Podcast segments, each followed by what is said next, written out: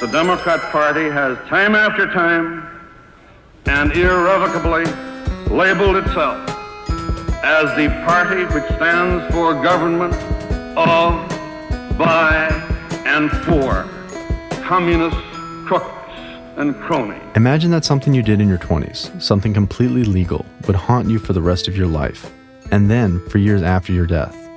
Imagine that the only reason people knew about it is because you were being honest and told the truth. Imagine that this something you had no control over would lead your own government to question your loyalty. This actually happened to one man. His name was Irving Adler. On this episode of Muckrock, contributor Zach Sampson gives us a glimpse of how the US government came to view this man with suspicion. It's a story that details American life during the first Red Scare, a story that tells the meaning of loyalty and the problems of paranoia, a story of how one federal interrogation that would follow this man beyond the end of his days. And quite honestly, it's a story we didn't ever intend to tell, or even to ask for.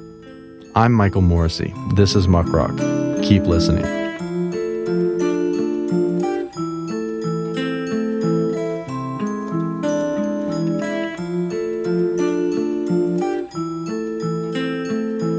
Irving Adler had no idea what his name had in store for him when he came into the world during the spring of 1913. He had no idea it would lead to a government interrogation. He grew up in New York City. He waited tables. He worked as a bookkeeper. He studied for a degree. He was a part time clerk at the U.S. Post Office in New York City. By all accounts, he was an upstanding kid. But there was another Irving, too. For the exact same year Irving Adler came into being, another Irving Adler was born as well. This second Irving Adler was also born and raised in New York City. But this second Irving Adler went on to lead a vastly different life. He was fired from a teaching job in the New York City public school system for refusing to answer questions about his alleged ties to the Communist Party. He sued, along with several others, to overturn New York's infamous Feinberg Law. This antiquated law made it illegal for teachers to participate in subversive organizations. Due to Adler's last name being the first alphabetically of all the plaintiffs, the lawsuit came to be known as Adler v. Board of Education. It made noise. This lawsuit went all the way to the Supreme Court. Adler lost. The court found the law constitutional. But this is moving too far, too fast. So let's get back to our Irving Adler, the Any Man. The problems of his shared name would first crop up in 1942. It brought him into an interrogation room before two government agents and a stenographer recording his every word, and that's where our story picks up.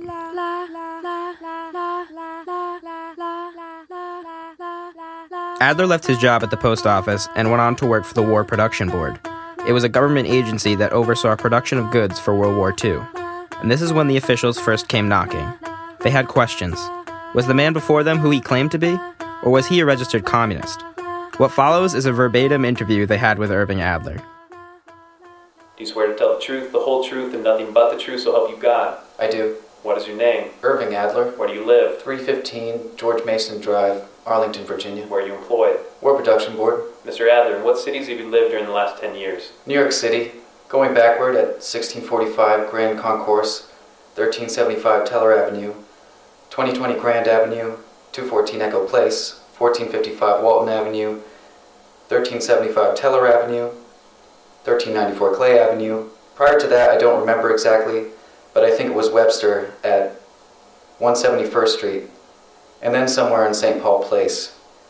Before that, I was at the Jewish Maternity Hospital where I was born. Have you ever lived at 2081 North Avenue, the Bronx?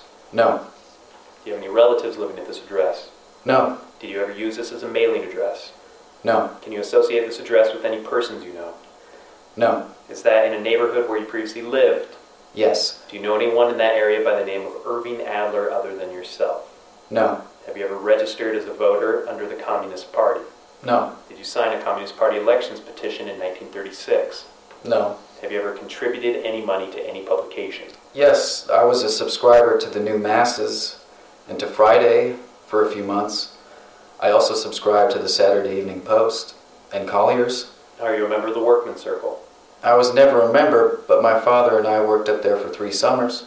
What is your opinion of that organization? It's a fraternal organization for Jewish workmen and has slightly socialistic tendencies. It's affiliated with the Jewish newspaper, The Forward, which is one of those organs of the Socialist Party. May, may I retract that statement about being a member of the Workmen's Circle? I, I don't recall the date, but I remember that for no more than a week or two, my father's branch was forming a young circle which is the junior organization for the Workmen's Circle. I received the medical examination, was inducted, but I can't remember if I paid any dues. Do you consider the Workmen's Circle a questionable group from the standpoint of loyalty?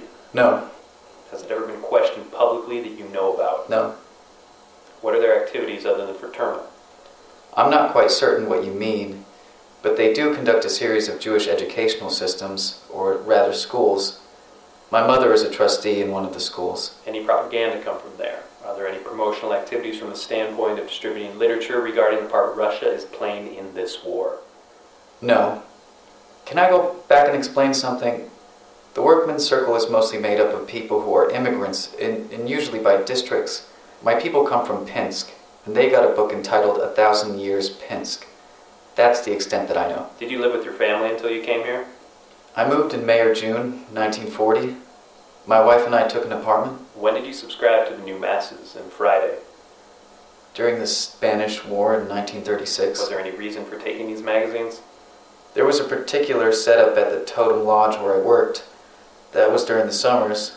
Half the boys for one side during the Spanish Civil War and half were for the other. I was on the loyalist side.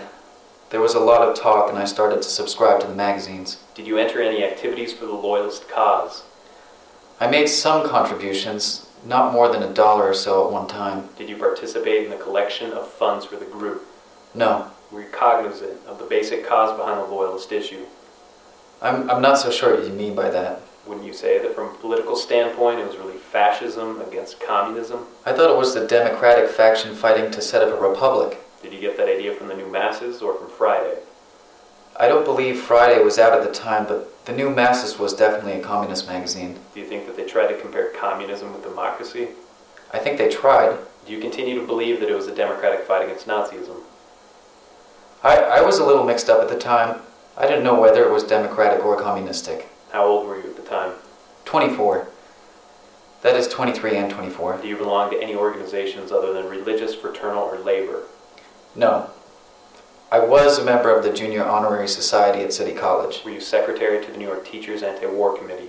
I was not. Are you familiar with that group? No. Does this name mean anything to you, Paul Nurkowitz? No. Have you ever been involved in any city in a bank concerning the kiting of checks? No. Do you have any relatives living in Russia today? My mother's two sisters and their husbands and children. My grandmother corresponds with them, and sometimes my mother inserts a letter with my grandmother's. I, I, I don't think they have heard from them in quite a while. I don't receive any propaganda from any foreign source. Have you ever been approached for information about your work? No. What we want you to do, if you're ever approached for information with the threat of harm from the above relatives, is to immediately notify your supervisor and this office. I will certainly do that. Frankly, my grandmother is close to 70 and is pretty worried about her two daughters. We have been in the habit of sending clothing, but we have not heard from them in over a year.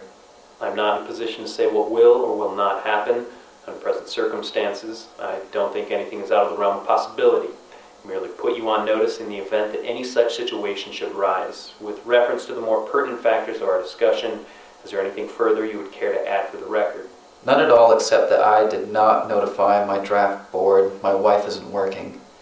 Several of the questions were entirely remote from my living in New York. The conversation here between us will be transcribed, and when that is done, I would like to have you read it, make any corrections you will, and sign it. I'll be glad to.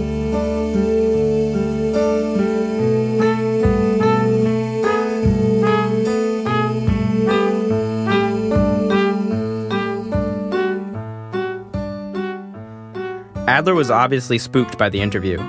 Unfortunately, his honesty about subscribing to the left leaning magazines Friday and New Masses would be the reason the FBI would check his loyalties once more.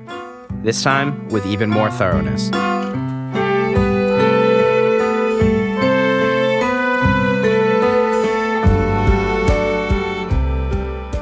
Several years passed, and Irving Adler continued his apparently average life as a government employee. He worked as an Army officer at Tilton General Hospital in Fort Dix, New Jersey. Adler's supervising colonel held him in high regard. In the late 1940s, he was appointed to a federal post as an administrative assistant in the U.S. Air Force, and once again, his name would cause him added problems. As a federal employee, he was subject to a loyalty investigation. That was kicked up to a full investigation by the FBI because of suspicions tied to his old magazine subscriptions. agents interviewed dozens of his associates from San Antonio to St. Louis. All stated that Irving Adler was a loyal and patriotic American citizen. They interviewed Arthur Sanders, a man from Virginia who had worked with Adler on the War Production Board in 1942. According to the FBI records, he said that Adler was an innocent man. He said that he had numerous contacts with Adler until the appointee entered military service and was acquainted with him socially to a slight extent during that period, but that to the best of his knowledge, Adler is completely loyal to the government and that he has never had any reason to think otherwise. He stated that he did not know of any organizations to which Adler belongs. The FBI investigation went on for weeks. There were form letters from J. Edgar Hoover urging the field offices to speed up the process.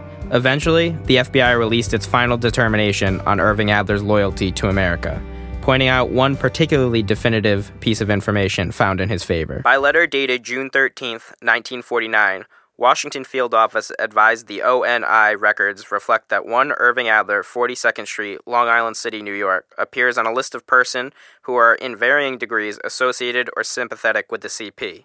This Irving Adler is apparently not identical with the appointee, since there is no indication that he ever resided in Long Island City. For the second time, Irving Adler was scrutinized, in part because of his name. His file ends in 1949.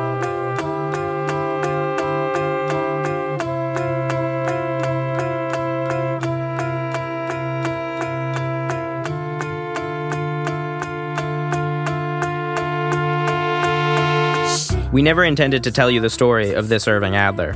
In truth, we never knew he even existed. But when the second Irving Adler died in September of 2012, we sent in a FOIA request for his FBI file. Because the second Irving Adler, the alleged communist sympathizer, became a renowned activist and author. Instead, the FBI sent us the file of Irving Adler, the serviceman. The only reason we know so much about him is because of how thoroughly the FBI investigated Americans during the Red Scare and history repeated itself once more.